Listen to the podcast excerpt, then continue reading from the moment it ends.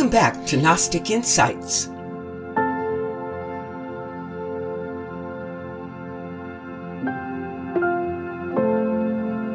My name is Dr. Cyd Ropp, and I'm your host.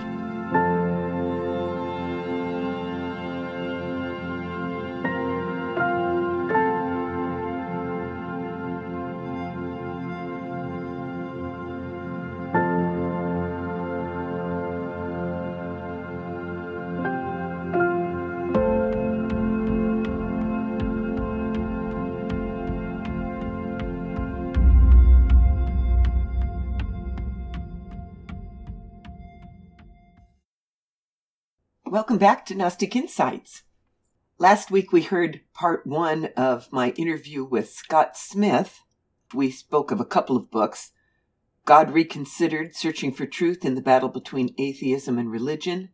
And we also touched on The Soul of Your Pet Evidence for the Survival of Animals After Death. So here's part two of the interview. Okay, here's a really hard question. Here's a big question. Give me the thumbnail sketch of what you believe the Gnostic Christianity teaches. What is the, the line for that? I think that the points on which the New Testament is in agreement are the the ethics of Saint Francis, and I think Pope Francis has done a good job of preaching these, which is there is a very consistent theme of compassion for others who are unfortunate. The Good Samaritan, you know, sometimes the, the pagans do a better job than Christians do. There clearly is not much justification for the history of mainstream Christianity, which somehow justified massive wars and um, genocide against certain groups and everything like that. So, you know, loving others, uh, treating others like you would like to be treated, the, the fundamental Christian ethics. I think that it's very important to pray and meditate, and I have a list of all my non-Gnostic ancestors who now know the truth on the other side and would wish me well. Mm. I've had, I think that once you start meditating and praying, you find that you are inspired by the Spirit, and you have what Carl Jung, a great Gnostic, called synchronicities or miracles, mini miracles sometimes, where all kinds of strange things happen and they'll manifest in your life so that you can have, even with all adversity, a really wonderful life. And I've experienced that. My wife and I um, are travel writers, and everywhere we go, and we've been to Saudi Arabia and South Africa and Uzbekistan and all kinds of places, uh, we have miracles happen, and we bring back the message that you should travel and learn about the world and other cultures and then apply the lessons from that and from reading and from interacting with others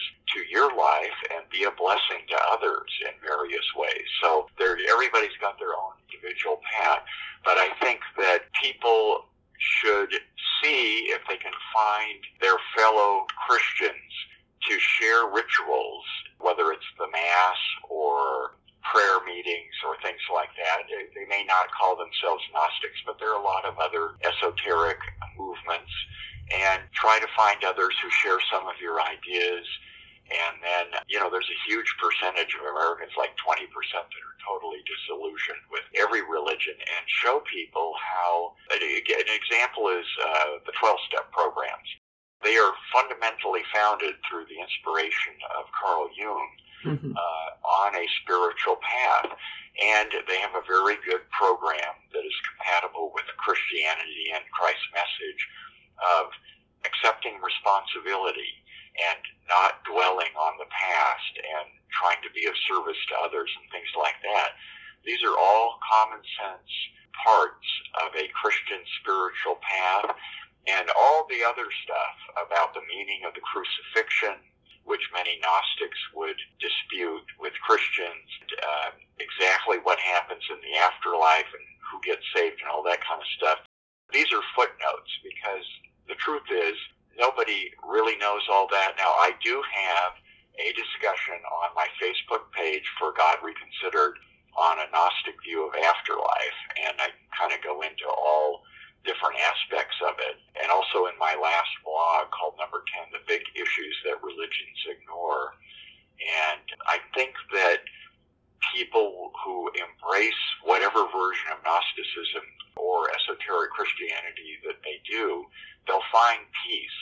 They no longer have to believe in the contradiction that God created us, God is all good, absolutely not responsible for any of the bad stuff that happens in this life and the innocent suffering and stuff like that. I mean, how people can hold those two thoughts together is, to me, now that I've had my eyes open, mm-hmm. compared with the way I, I grew up, that uh, it's just mind-boggling to me. And you'll you'll achieve peace simply by recognizing that you can be spiritual, you can be an esoteric Christian without embracing all the crazy modern dogmas that evangelical Christianity uh, spreads.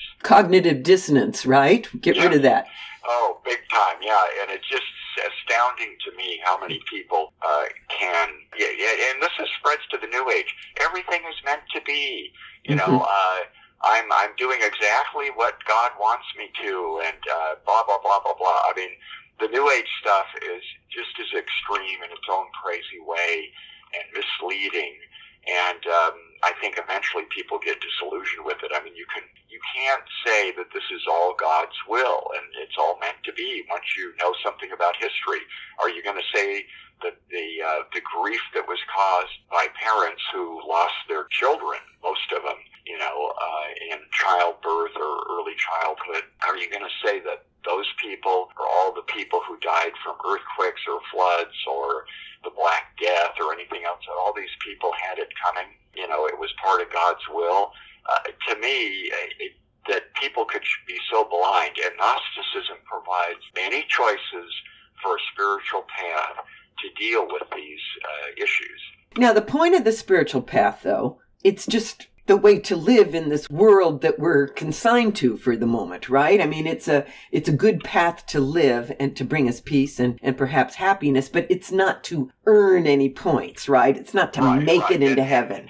Yeah, it, the the notion that we all have an equal shot at uh, earning those points and accepting Christ and you know all this kind of stuff. I mean, you know, there there's like 400 registered mental disorders. There's 7,000 genetic diseases and stuff. You know, the more you know about history, you realize, you know, we're very, very fortunate to live in the last 200 years. Uh, in many ways. And we have now a lot of opportunities to enjoy life that people didn't have before. But you can't consign to hell or oblivion or, or something else all those who came before what you find, and this is, goes back to like the 12 step programs, if you pray, if you put prayer and meditation and accept responsibility and uh, find a spiritual path that you feel comfortable with, be it Buddhism or Islam or anything else, there's a way to have a spiritual life and it will give you inner peace and it will be a blessing for you. You will have miracles in your life and you'll be a blessing to others. And I think that is what makes it superior to the secular atheist proponents who are some of the angriest people that I've ever known and encountered online. None of them have peaceful lives. They're arrogant, they're upset, they're closed-minded and uninformed, and um, spirituality can really offer a lot to anyone's life, and it can be practiced in any religious path. But unfortunately, most of the mainstream religions have gone way off course, and they don't really provide good answers to anybody. Boy, I certainly agree with you on all of that. Yeah. Tell me about a miracle. Give, give, give me an example of miracles. Okay. Yeah. Um, and I have this kind of thing happen all the time one day I was going on Thanksgiving down to drop off some food for the homeless in downtown Los Angeles. And as I was coming back, apparently, because I don't remember it, a truck, I was driving a little Toyota Corolla, uh, a big truck, ran a red light and totaled my car. Mm. And um, when I kind of gained consciousness, I didn't know what happened. But a pastor came over to me and handed me his card and said, call me tomorrow and don't tell the people who ran into you what I'm going to tell you tomorrow. Mm. So I took his card, and the next day, you know, I had the car towed and didn't really know what to do. And uh, the next day he called me and he said, they ran the red light. The boyfriend and girlfriend, are, I overheard them saying that they're going to claim that you ran it Mm. because they could see that you, when you were exchanging your licenses and stuff, that you really were in shock. And he said, um, I will testify for you because he said, I just happened to be on that corner looking right at the point of impact Wow. when this happened. hmm And my insurance company said he was the best witness we've ever had, you know. And my life would have been ruined in many ways if if I didn't have him. And um, I got an insurance settlement. I made a donation to his church. He didn't ask for one, but he had a downtown church. But what are the odds that Yeah. somebody with that credibility and and I have these kind of things all the time happening. It, it's like I said, we we kind of manifested in uh, in our travels where we we often think with our little mortal minds that we're going for one thing, and then the miracle happens. It's the thing that we were least interested in, you know. And part of it is that we write a lot about the unique cultural and historical and natural aspects of destinations, and we do not get involved in the obsession with food and drink and shopping and all Mm. this. Uh, most travel articles today too. And uh, so we've carved a niche where we say, listen, if you're going to travel around the world, don't waste your time with things you can do back at your major city. Go to the things that make the place unique. So we've been in many places in the world and learned a lot about religion too. We spent time in India, learned about uh, Buddhism and you know a lot of the other religions, and uh, so we ha- we have we see our spiritual mission manifesting in that. And uh, but I but I've had miracles all my life. I grew up Mormon, went on a Mormon mission, and I, and I from the beginning Mormonism is a as I said a neo Gnostic kind of religion, and supernatural things like angels appearing to people and stuff is considered commonplace among the Mormons. So you know I always felt guided. And then when I went when I was writing about UFOs and stuff like that, I came into a spiritual crisis over the meaning of all that and the alien abductions, and that led to an unbidden Gnostic experience. Mhm. And then I had kind of the that was like recognizing that the God of this world was not the good God. And then uh, about five months later, I had uh, another mystical experience that showed me the glory of the heavens. And yeah, there's just uh, once you do meditation and help others and pray, uh, you know, the the spirit starts channeling through you, and it changes your life in many many ways. Now, we're living in interesting political times, and you've got this great historical breadth of knowledge that, that I lack because I'm not I'm not I've never been that interested in history. But do you as a as a spiritual man, do you just ignore the political side of things and and stick to the spiritual or are you trying to manifest spirituality through political movements at all or are you just ignoring Well, all I, of that? I would I would say that like Jimmy Carter and like Pope Francis, um, it's important to be involved in your community and do good things.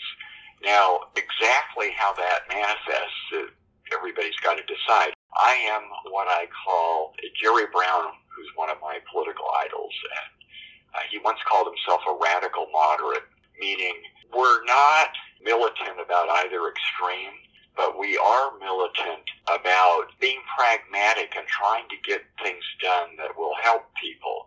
I was involved in politics in the 1980s and off and on during the 90s.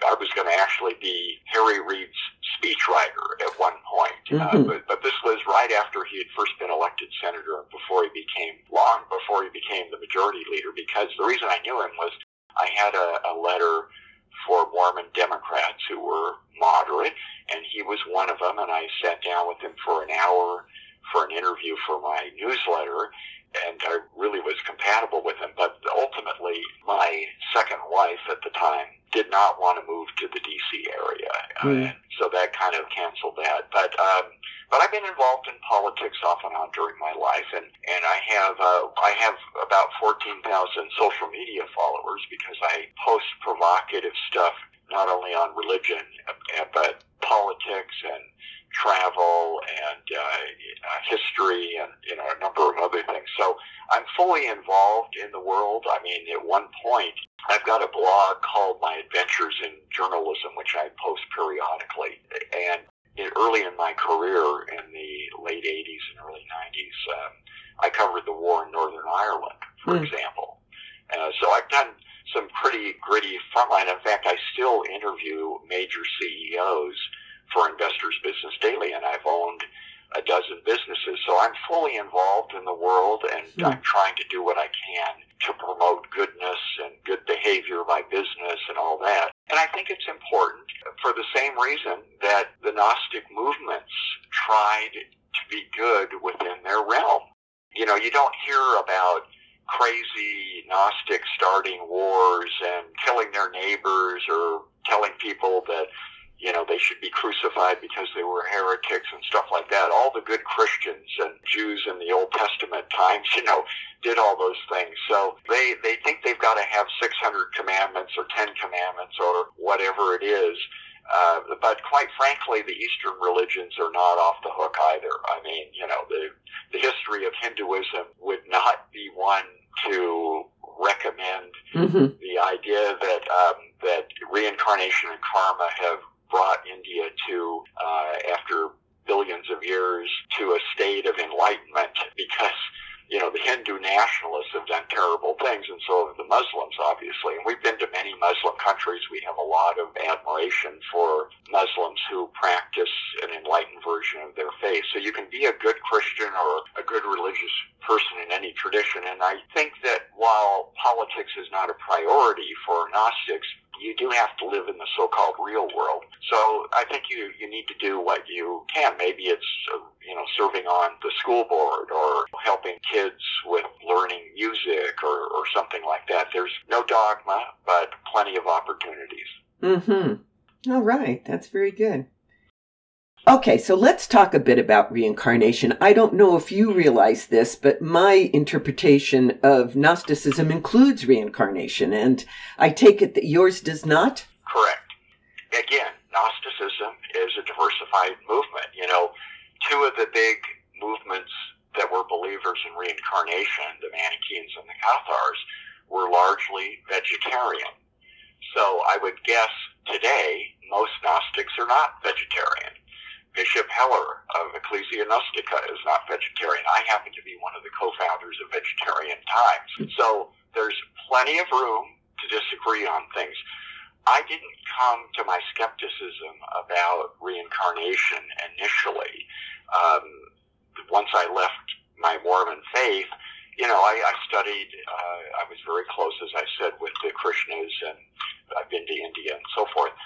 Um, what began to change my awareness of the problems with reincarnation was the great psychic, uh, the great parapsychologist Scott Rogo, who wrote a book called The Search for Yesterday, and he takes a very thorough, objective approach to it.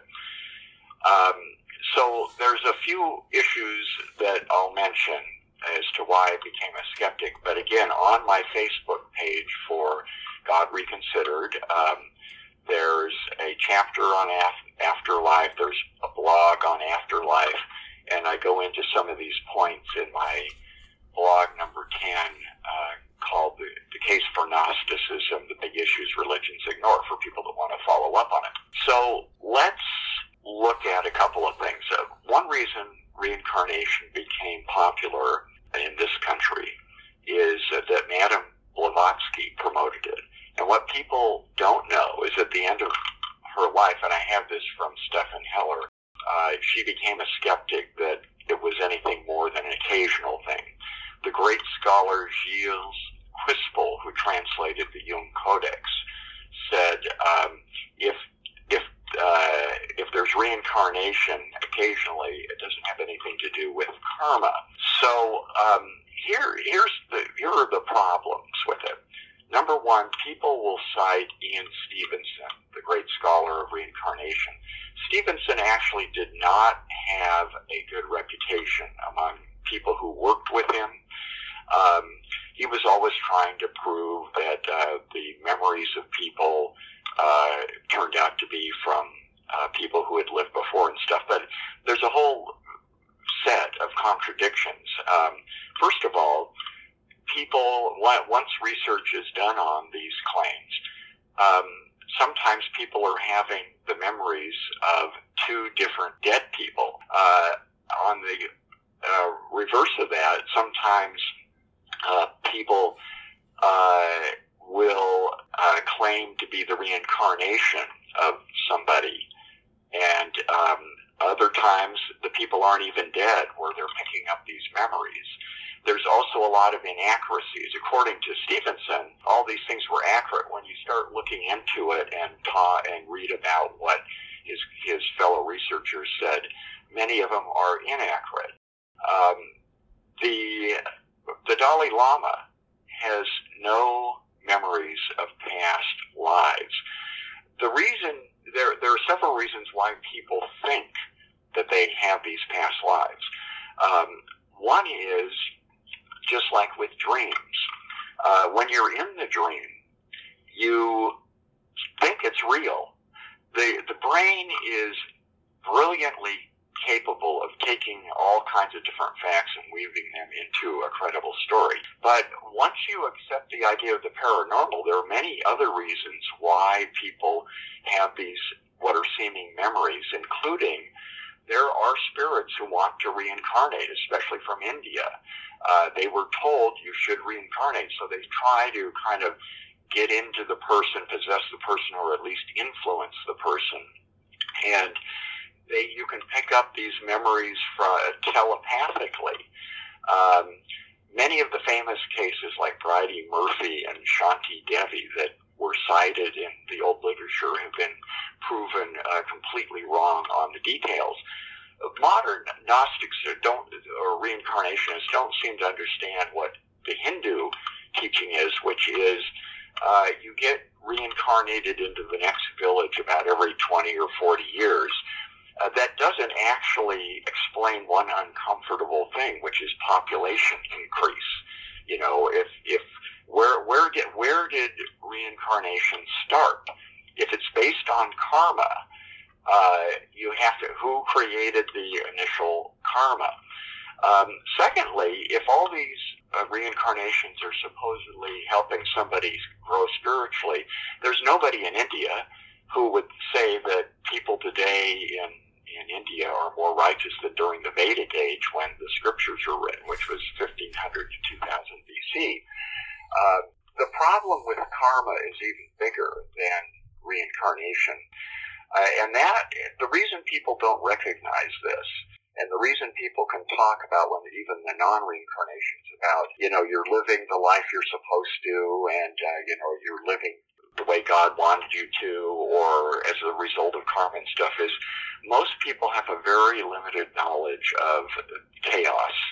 I mean, when 99% of species have been extinct, when you have earthquakes and disease and car accidents and, and every other thing, which we're not that aware of uh, because, again, you, you go back 100 years or 200 years and way back. Uh, again, uh, even as recently as the 20th century when 600 million people died of smallpox, you know, if you get into an absurdity where you have to say, well, you know, um, everybody who died from the the tsunami in 2004 whenever it was, you know, that was part of their karma. They they did something uh, that led to their death.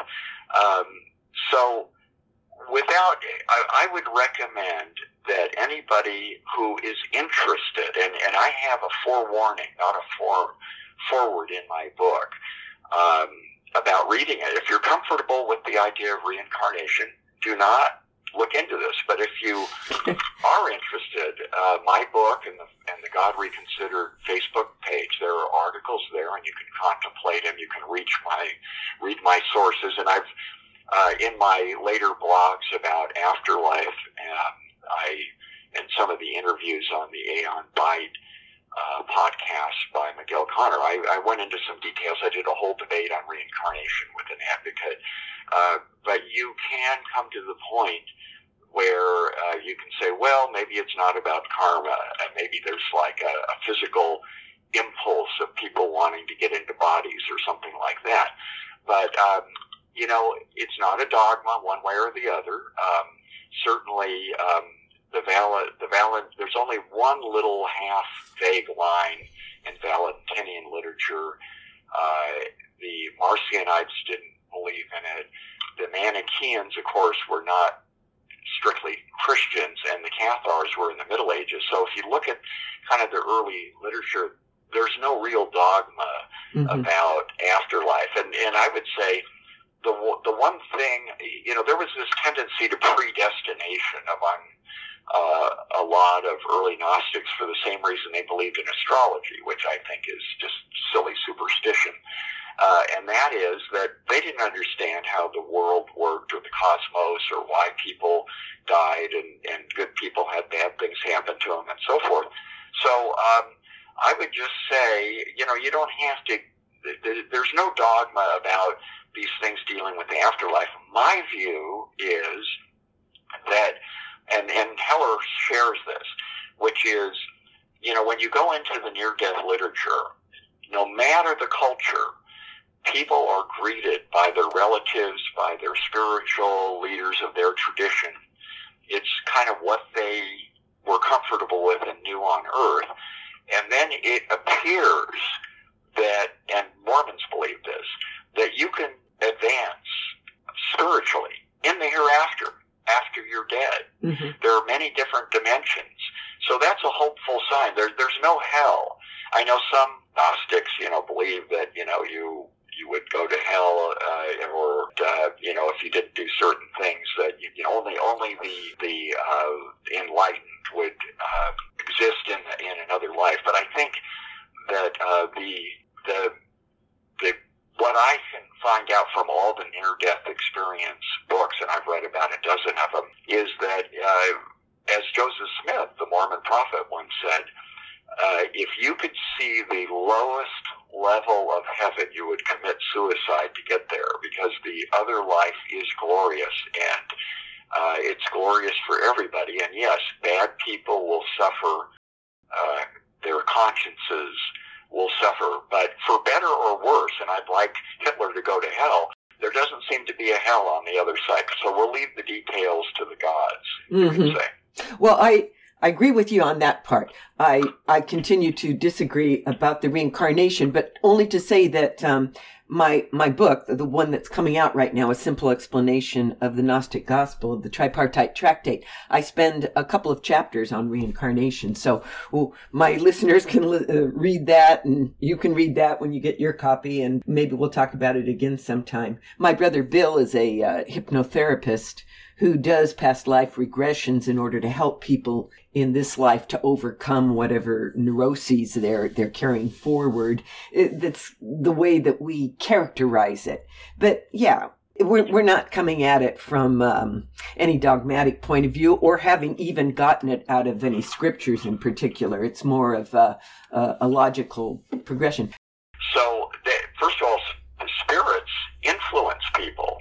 Uh, the many I've been from what I've read, um, the spirits advocate reincarnation. Some of the ones in the Hindu tradition, when they get to the other side, uh, Mormons would say spirits want to inhabit bodies. They crave physically bodies. Mormons have the idea that the spirits that were cast out of heaven were like us, but uh, they followed Lucifer, and they're not allowed to be born there's a lot of evidence in the, the alien stories, the extraterrestrial ideas about they're trying to create a hybrid so that these entities from the other side, we would call archons, can inhabit bodies through a hybrid. They're not able to um, get into this dimension for very long. So there's a lot of complicated things that can that can explain, and people can share memories. Uh, you know, as I said, uh, that some of Ian Stevenson's accounts about these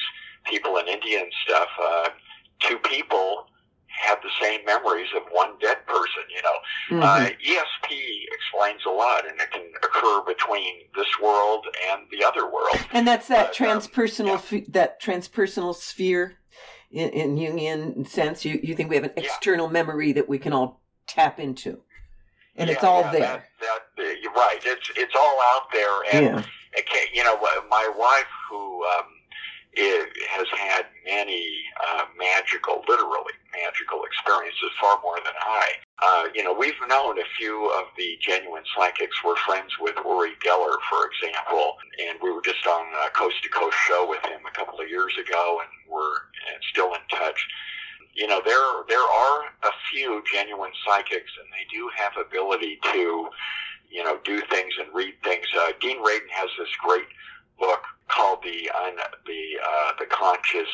Um, let's see, what the heck is the, the book on ESP? Let me just look at my uh, the conscious universe, um, which is full of information about how the atheists of the Soviet Union realized that uh, ESP was a real thing. Sigmund Freud, an atheist, said he had lots of shared memories uh, with uh, and thoughts with his patients, so he knew it was not a supernatural thing. It was just a, a just part of reality. So, yeah, you know something. When people start talking about quantum physics and the the hundred dimensions of the mm-hmm. multiverse and all mm-hmm. this kind of stuff, they're, they're wildly speculating. I mean, we just discovered dark matter uh, and dark energy recently, and we have no idea really what it is. So I think we ought to be humble and say we know very little about the physical world and far less about the eternal world. So we can all advocate our, our interesting ideas and try to live the best life we can and try to find the truth. But at the end of the day, it's a little premature. I think when we pass to the other side, we'll know a little bit more. That's what we'll know. That's what I often leave off discussions with people. Well, when we pass over, we're going to know, aren't we? All right. Well, it's been tremendous talking with you. I really appreciated talking with you, Scott. So thank you so much for being on Gnostic Insights with me today. And I look forward to talking with you later after you read my book, and we'll we'll chew some of that over maybe. Sure, and I um, I will promote your book to my social media followers. So um, I look forward to getting the truth out there. All right, awesome. Well, thanks, Scott. You have a good day and onward and upward. thanks a lot. Bye bye. Bye bye. Well, I hope you've enjoyed this interview with Scott Smith, a Gnostic Christian like myself. If you have any questions or comments, you can go to the GnosticInsights.com webpage and use the Contact Me form. Have a great week. Onward and upward and God bless.